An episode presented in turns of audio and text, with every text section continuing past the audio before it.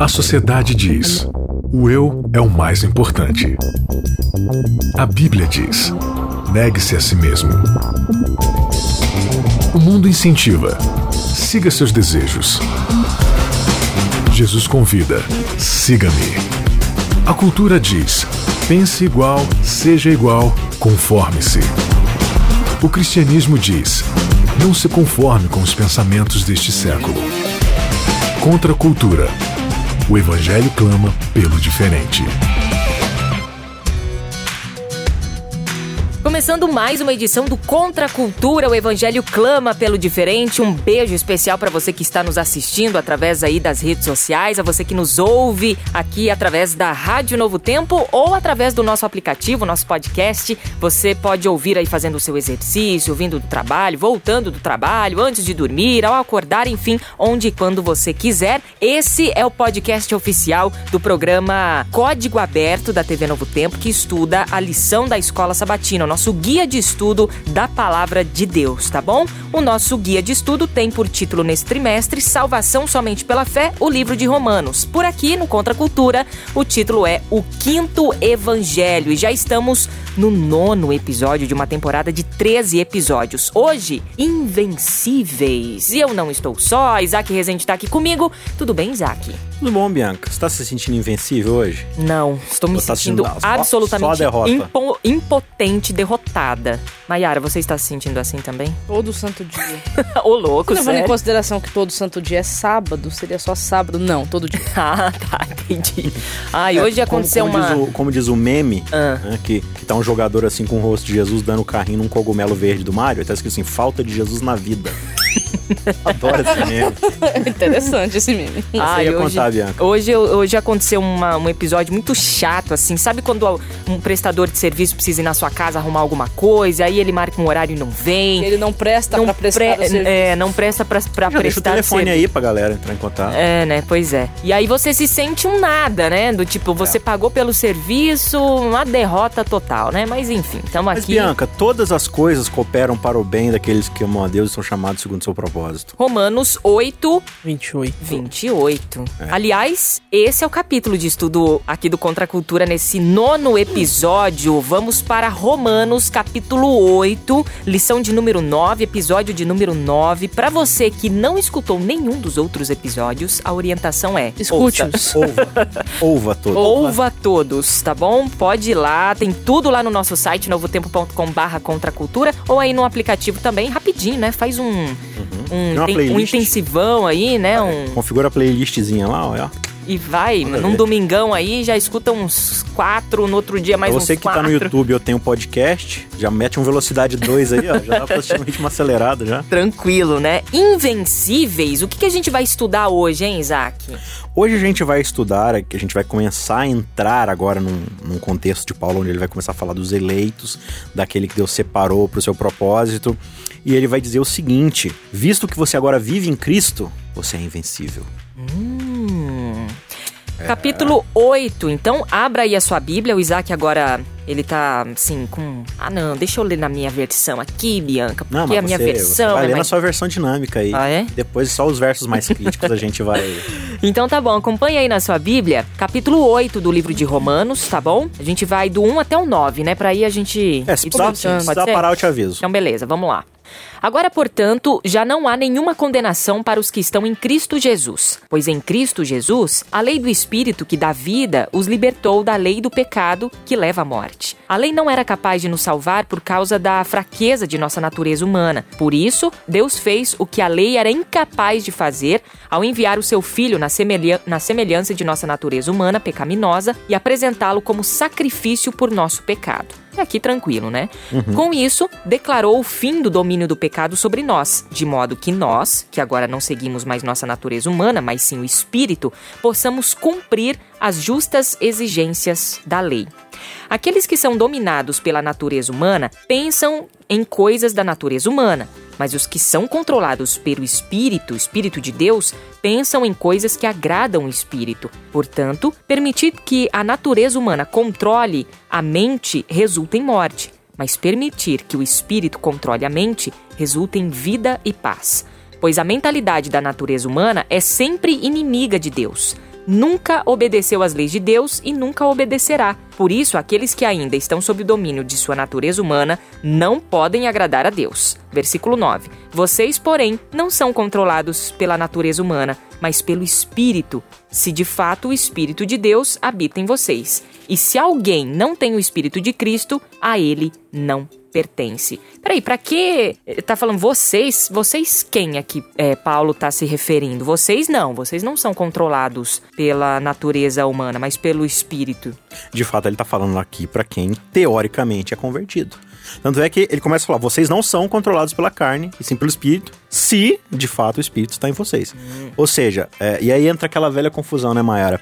A gente fala assim: é, o cara se batizou e tal, mas aí, então agora que eu sou salvo pela graça, eu posso fazer o que eu quiser. Então, se você de fato recebeu o espírito, o que, que vai acontecer com você? Você vai viver aquelas coisas que são da vontade do Espírito, entendeu? Uma pessoa que se batizou e confessou o nome de Cristo e continua vivendo do jeito da carne. Ela, na verdade, nunca foi liberta. Ela continua escrava de si mesma. De fato, o Espírito não habita nela. É, aqui tá o contraste de novo. É que, se eu não me engano, o contexto disso começa no 6, né? Sim. Então, o que a gente já estudou em, em episódios anteriores, lá no capítulo 6. Ah, sim, o episódio é de quem você é escravo, uhum. né?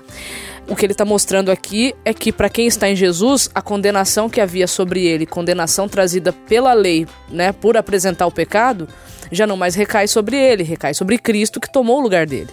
Só que não faz sentido você ter sido liberto continuar vivendo no antigo senhorio da escravidão do pecado que você foi liberto, né, por amor de Cristo. E aí o que Paulo vai explicar aqui, até um texto, eu não sei dizer se nas outras igrejas também existe confusão em relação a ele, hum. mas na nossa existe, porque aqui ele vai falar sobre o que, que Deus precisou fazer para resolver o problema do pecado. Obediência não foi, porque a lei não tinha função de salvar e além disso, estava enferma com a tentativa humana de usá-la para a salvação. Uhum. Né, o verso 3 aqui. O verso 3 coloca que a, a lei se tornou enferma na carne. Então, só que na verdade não é a lei. Sim. O problema é que a carne, quando ela tenta cumprir a lei, ela estraga a lei. Entendeu? E a lei não tem essa função. A lei ela tem a função de apresentar o caráter de Deus e aquilo que fomos criados para ser. É a mesma coisa que falar assim, ó, na mão de um mau motorista, o carro se torna uma arma. Um carro é uma arma? Não. Não, mas um mau motorista a transforma numa arma. Então, tentar... Seja, o problema não tá com a lei. Não, tá então, com a carne tá, humana. Tá, tá com a carne humana. Então, quando eu tento me salvar por meio da lei, eu estrago a lei. É isso que Paulo está querendo dizer aqui. E aí ele vai dizer qual foi a solução que Deus deu para esse problema causado pelo pecado. É a solução de da nossa condenação ter ido parar no filho dele, que é Jesus Cristo. Aí ele vai falar que Jesus Cristo vem em semelhança de carne pecaminosa, né? E o ser semelhança de carne pecaminosa aí não é necessariamente ter a mesma natureza pecaminosa, ter o pendor da carne. Mas ele veio, né, como um ser humano dos seus dias, né? tendo ali as mesmas debilidades que um ser humano hum. tinha, fome, sede, necessidades tristeza, básicas. necessidades básicas. Porém, ele vem com a sua natureza como a de Adão antes da queda para poder mostrar o que a gente já conversou aqui. Só assim era possível. Só né? assim seria possível. Então, se Cristo tivesse vindo com o pendor da carne, como muita gente ensina, ele não seria a solução para o problema. O que, que, é um pendor? É a tendência, a propensão. Penderá, né? Penderá. Então, se ele, pra, se ele tivesse a mesma propensão que nós, ele não seria a solução do problema, uhum. ele seria parte do problema, precisando também de uma solução. Ah, e eu acho bem interessante aqui, porque é, é como se Deus tiver, Paulo tivesse descrevendo escrevendo aqui a partir de Deus, criando uma vacina. Uhum. É como uma espécie de vacina. Então o pecado é um vírus, o pecado é uma doença que está matando o ser humano. Porque o ser humano, quando ele tenta aquilo ali, ele não consegue. E ele vai explicar isso aqui nesses versos que você leu, né? É, o tempo todo a carne ela pende para o quê? Para aquilo que é morte. Então, por exemplo, o ser humano, ele faz coisas boas muitas vezes, né? Só que você percebe que quando isso provém da própria carne, geralmente tem um, um objetivo oculto atrás Mas disso. até o bom... As motivações são é, erradas, É, as né? motivações elas são sempre de autopreservação. É, é, pra, é exatamente. Até, até para fazer o bem a gente é mal. É né? porque a gente tá querendo fazer o bem ou para ser reconhecido e visto ou para se autopreservar. Por exemplo, a, a, teo, a teoria da evolução, ela fala que a moralidade e a ética é algo que a gente desenvolveu uhum. para se preservar. Então ele fala assim, é, mas e a ética? E, né, a gente, a gente fala, nós que somos criacionistas, né? Eles falam, não, é, é um, justamente algo que o, o, o, indivíduo foi, a comunidade foi desenvolvendo para poder se preservar. Então veja, esse é o pensamento. Até aquilo que a gente faz de bom é para um objetivo final de que eu vou receber vantagem. Então, por que, que eu não te ataco? Porque talvez você é mais forte do que eu e aí você vai me causar um prejuízo muito grande, ou porque eu vou ser mais vi mal visto. Então eu sempre te trato bem. Por quê? Porque você tem coisas para me beneficiar, as pessoas vão me, te, me ver te tratando bem. E aí elas vão falar assim: pô, esse Isaac é gente boa, então eu fico mais bem visto, então eu consigo coisas melhores. Uhum. Tudo que eu faço de bom sem o espírito, ele tem um objetivo oculto, né? E aí ele vai falar que, olha, é, o ser humano, quando ele tenta pegar a lei, a lei se transforma em pecado dentro dele. Porque aquilo que a lei faz para eu não fazer, o que, que minha natureza pecaminosa quer? Quer fazer o oposto. Então a lei, Paulo fala isso o tempo todo, a lei meio que me provoca, né? Mas não é por causa do que a lei é, é por causa de quem eu sou, né? E aí quando o ser humano busca a obediência, o seu corpo não é capaz de, de absorver a obediência. E aí Deus manda Jesus. E Jesus, ele, ele é um ser humano muito mais forte. Ele é o ser humano perfeito. Ele é o Adão antes da queda. É a por... forminha certa. É a né? forma é a correta. Forma e aí quando ele absorve a lei e, e, e obedece a lei, ele resiste à natureza pecaminosa, que, que não é dele, que não faz parte dele. E a obediência que ele produz, então, que é uma obediência perfeita a Deus, ela gera o antivírus. A mesma coisa como você pega. Não, um exemplo bem, né? Pálido aqui, mas você pega um cavalo e você vai injetar o vírus no cavalo. Por quê? Porque o ser humano não aguenta o vírus. Então o ser humano morre. Mas se você coloca no cavalo, o cavalo aguenta. E aí o corpo dele, o sangue dele vai combater aquele vírus. E quando você extrai o sangue do cavalo, ele gerou anticorpos suficientes para combater aquele vírus. Então Jesus era o único que conseguiria bater de frente com o pecado e que o seu corpo conseguiria resistir o pecado. E, e aí a sua obediência perfeita vai gerar esse antivírus. O, o contra cultura é muito didático, né? É uma aula de é português. Uma aula de biologia. biologia. é um negócio. Eu fico. Você sabia que a gente grava, mas eu ouço depois os episódios, eu né? Ouço eu, também. É, eu gosto de ouvir. Eu falei, gente, mas olha só, né? Isso aqui, na hora que eu tava gravando, acho que eu perdi essa parte. é que pela sua cara entrei, pra ver mesmo, você já tava pensando em outra delay, coisa. assim, né? Eu entrei no mundo paralelo, assim. Não, gente, olha só, você que tá assistindo, eu tô prestando atenção em tudo que eles estão falando, viu? Então, ó, o, o que que eu falei aqui, ó? Tá escrito aqui no final do verso 3. É isso aí. Com efeito, portanto, condenou Deus na carne hum. o pecado. Ou seja, no quando o pecado vem em Cristo, Cristo tem anticorpos do Espírito suficientes para é combater o pecado. É isso aí. E então... aí, a, o anticorpo que ele vai gerar, o ser humano agora é convidado a receber por intermédio de Cristo. A gente do pode, sangue, né? A gente é, até fala pelo sangue. Exato. Pode dizer que o pecado ganhou um corpo para poder ser destruído definitivamente. Caramba. Isso, oh, legal isso daí, né? Então aquilo que no passado, eu vou voltar um pouquinho lá atrás, era apenas algo em potencial dentro do coração de um anjo, agora ganhou corpo e pode ser destruído. Só que esse corpo é o de Cristo. Nossa. Cara, gostei de demais. Muito legal, Mayara. Muito legal esse assim, insight, cara, cara. É que quando a gente olha isso, aí a gente responde aquela pergunta pueril, eu posso uh -huh. usar esse português que é menos ofensivo, talvez? Ah, então quer dizer que eu, que eu, posso fazer o que eu quiser, então, porque já que não tem regra. É você pegar tudo isso e jogar no lixo. Olha cara. o que Jesus Cristo fez por você, aí cria um pouquinho de consciência na tua cabeça Muito e vê medíocre, né? Se você vai realmente viver do jeito que você quer. Não. Não isso, tem nem coragem de falar Isso se chama um gratidão. Exato. Aí o verso 4 vai falar Como é que, que, ele começa, o verso 4? Na nossa versão ou na da Bianca? Pode ser na da Bianca. Não, não eu sou diferente, não, né? Eu sou excluída é melhor, nesse programa. Essa aqui é melhor. Então vai. Lê na, na, na, verso na nova versão. O verso 4 é o seguinte, tá escrito aqui, ó. É, de modo que nós, que agora não seguimos mais nossa natureza humana, mas sim o espírito, possamos cumprir as justas exigências da então lei. você vai viver do jeito que você quer? Para que, que eu tô sendo salvo? Eu tô sendo salvo daquilo que eu não consigo fazer. Se eu quero continuar vivendo do jeito que eu vivia antes, então eu não preciso de salvação. É basta eu continuar sendo do jeito que eu sou. Você não precisa passar por esse processo. Na verdade, ele é até prejudicial para você. Não, facilita a tua vida. Nem se, nem se envolva. é verdade. Agora, olha que interessante, Bianca, né? É, o salário do pecado é o quê? A morte. A morte. Então a gente pode falar que o ser humano tem uma dívida para com o pecado, certo? Quando a gente peca, o pecado meio que passa a ser nosso cobrador. Aí Jesus vem e ele obedece perfeitamente a lei. Ele obedece perfeitamente à vontade de Deus. E lei aqui não é simplesmente dez mandamentos. Não, aqui é... É toda a vontade do Pai, no sentido de, Pai, eu queria ser salvo, mas eu vou ter que morrer. Seja feita a tua vontade. Porque o Senhor tá pedindo... Tem um mandamento lá dizendo que eu tenho que morrer? Não tem. Mas a vontade de Deus era que Cristo morresse. Então, toda a obediência que Deus exige, Cristo fala assim, sou teu servo. Pode me destruir, pode fazer o que for necessário para salvar eles, né? E aí, quando Jesus ele morre, ele morre com crédito, porque ele, ele não pecou.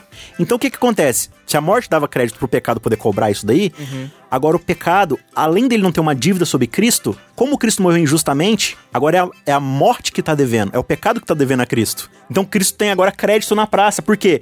Porque ele foi cobrado. Pro, sabe quando você paga uma conta duas vezes, assim, e tipo, você fica com dinheiro sobrando? Sim. E agora você pode pegar em crédito aquilo ali? Jesus ele passa a ter crédito na praça. Só que como ele não precisa usar esse crédito, o que, que ele faz? Agora ele chama eu e você para utilizar desse crédito para virar para a morte e falar assim: você não tem Mas, dívida é. sobre mim, porque eu tenho um crédito, uma carta de crédito aqui que Jesus me deu. A questão é mais ou menos assim, né? Quando eu erro e, e- e peço perdão diante do Deus o Pai, Jesus diz assim: não foi ele que errou, fui eu. Então, Aí a morte vai lá em Jesus, hum, mas. É, entendeu? Na verdade, eu que tô te devendo, desculpa. Aí- eu vou anotar aqui e já desconto. aí olha, depois, olha só que Jesus, valeu. interessante. Aí quando o diabo vai me acusar, né, de ser dele, Aham. por eu estar aqui nesse mundo, que jaz no maligno, como disse Cristo, quando o diabo vai me acusar, não é no sentido de, ah, ah lá, Deus, tá vendo o que, que ela tá fazendo? Ó, ó, ó o que que ela tá fazendo agora. Ó, não, não é assim. Quando ele vai acusar, ele vai reclamar como dele, direito legal, direito adquirido. Aí Deus vira pra ele e fala assim: engraçado, você tá dizendo que ele é seu, mas eu não tô vendo você nele, eu tô vendo meu filho. Diante disso, eu tô lembrando aqui de um livro que eu tô lendo agora, que chama é, seja, é, seja Grato e Seja Feliz, né? Agra- Desculpa, é Agradeça e Seja Feliz. E é um livro científico onde alguns especialistas de várias universidades do mundo, eles estudaram sobre o benefício e ah, a, a ação da gratidão na nossa vida, no nosso cérebro, nas nossas atitudes. É um negócio bem legal, um estudo extremamente profundo. Um livro grande, relativamente grande. E aí, lendo algumas páginas, a introdução fala bastante do que é, para a ciência, a gratidão. E eu fiquei pensando nisso na, minha, na nossa vida como sacrifício para Cristo e o que ele fez por nós, né? E diante disso, você não tornar o seu coração grato chega a ser um negócio absurdo. E aí me veio uma, uma, uma história que é um homem que agradeceu porque ele tinha sido roubado. Eu falei, você é louco?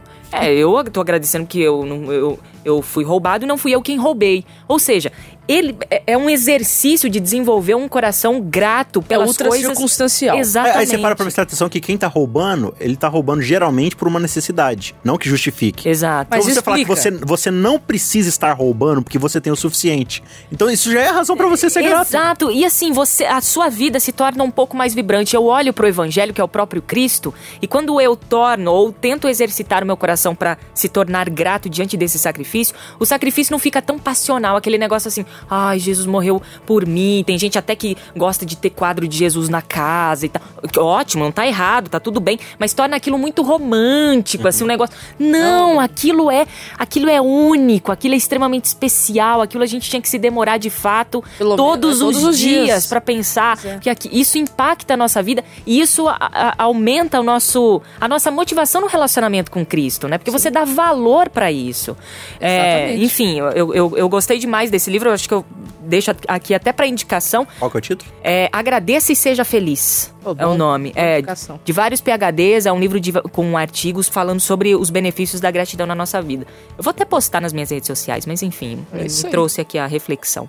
Gente, legal. vamos continuar aqui então, a partir do versículo 26? Sim, sim. Versículo 26, capítulo 8. E o Espírito nos ajuda em nossa fraqueza, pois não sabemos orar segundo a vontade de Deus, mas o próprio Espírito intercede por nós com gemidos que não podem ser expressos em palavras. Eu gosto aqui porque ele tá col- trazendo mais um intercessor pra nossa vida, né? Ou seja, nem orar, nem pedir a gente sabe, Sim. né? Não, as nossas orações são como as do fariseu, de nós pra nós, Uhum. ou de nós por nós, né? Nós conosco. Ô, gentinha, hein? Ô, Por exemplo, gentinha. quando a, gente, quando a gente vê na Bíblia escrito assim, ó, se vocês orarem pedindo em meu nome, o que vocês pedirem eu vou fazer.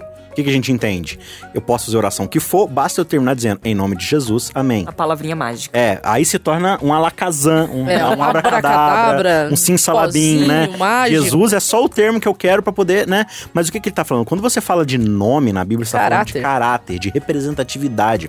Então é quando ele fala assim, olha, se você orar em meu nome, você vai estar orando me representando. E é o que ele tá dizendo aqui, ó. Você. E aí ele, né? A gente teve que pular vários versos aqui por causa do tempo.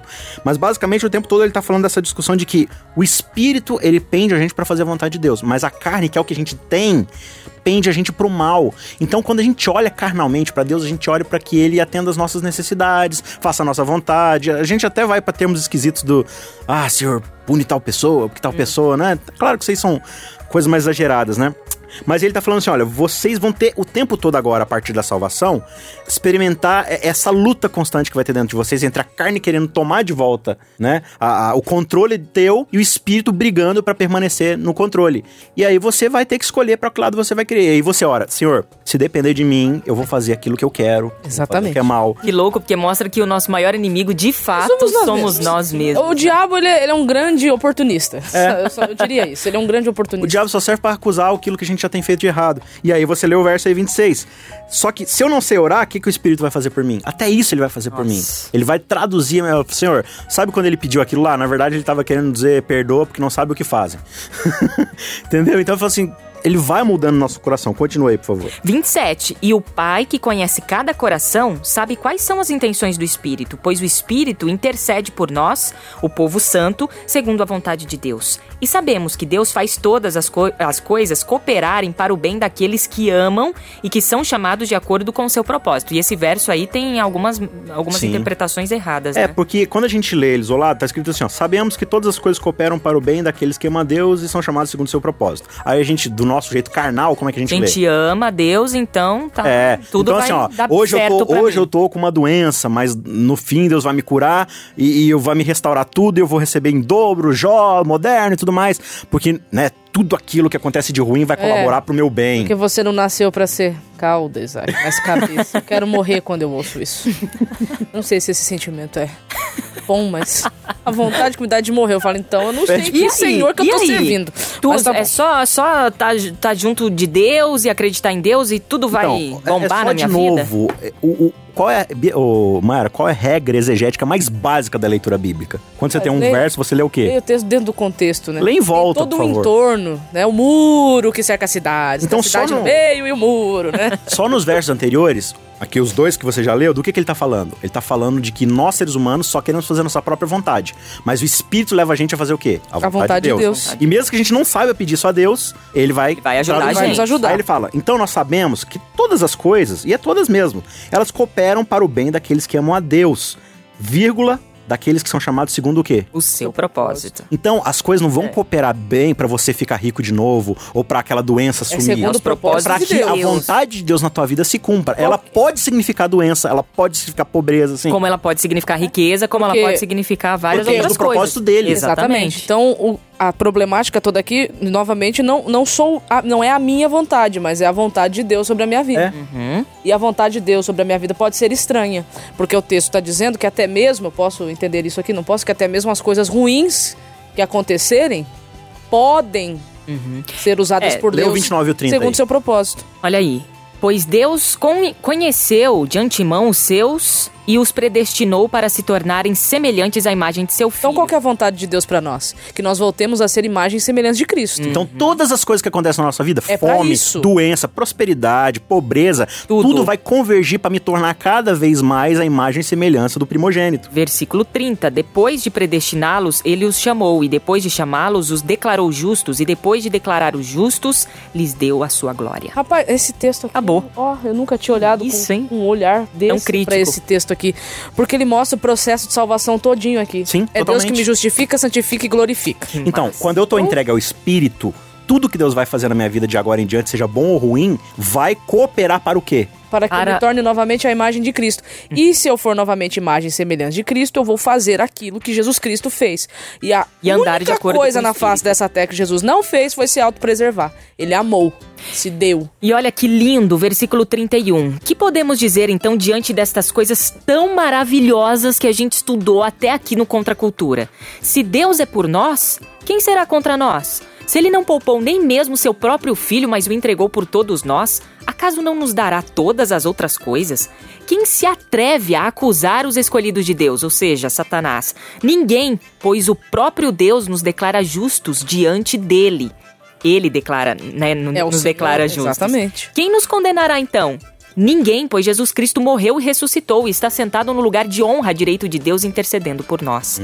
O que nos separará do amor de Cristo? Serão as aflições ou as calamidades, perseguições ou fome, miséria, perigo ou ameaças de morte? Como dizem as Escrituras, por causa de ti, enfrentamos a morte todos os dias. Somos como ovelhas levadas para o matadouro, mas apesar de tudo isso, somos mais que vencedores por meio daquele que nos amou. E eu estou convencido de que nem morte, nem vida, nem anjos, nem demônios, nem o que existe hoje, nem o que virá no futuro, nem poderes, nem altura, nem profundidade, nada em toda a criação jamais poderá nos separar do amor de Deus revelado em Cristo Jesus, nosso Senhor. Bom, fechou. Ponto. Dizer mais o quê? Não tem mais nada. Final de mais um Contra a Cultura. Obrigada demais pela sua participação de hoje. Vários insights legais aqui. Que capítulo sensacional. Vale muito a pena você reler esse capítulo. A gente não conseguiu falar, falar A tudo. gente aqui. pulou um trechão bom aqui, né, Isaac? Vale a pena você reler aí esse capítulo e ir tinindo aí sábado pra conversar com seus amigos sobre esse capítulo aí de Romanos, beleza? Encontro vocês, meus amigos, na semana que vem. Até a Até próxima. a próxima. Até a próxima não, até semana que vem. Vocês não vêm com isso não, viu? Até a semana que vem. Eu não entendi. Ah, Isaac, beijo! Valeu você pelo carinho de sempre aqui com Contra a Cultura. Contra a cultura. O evangelho clama pelo diferente.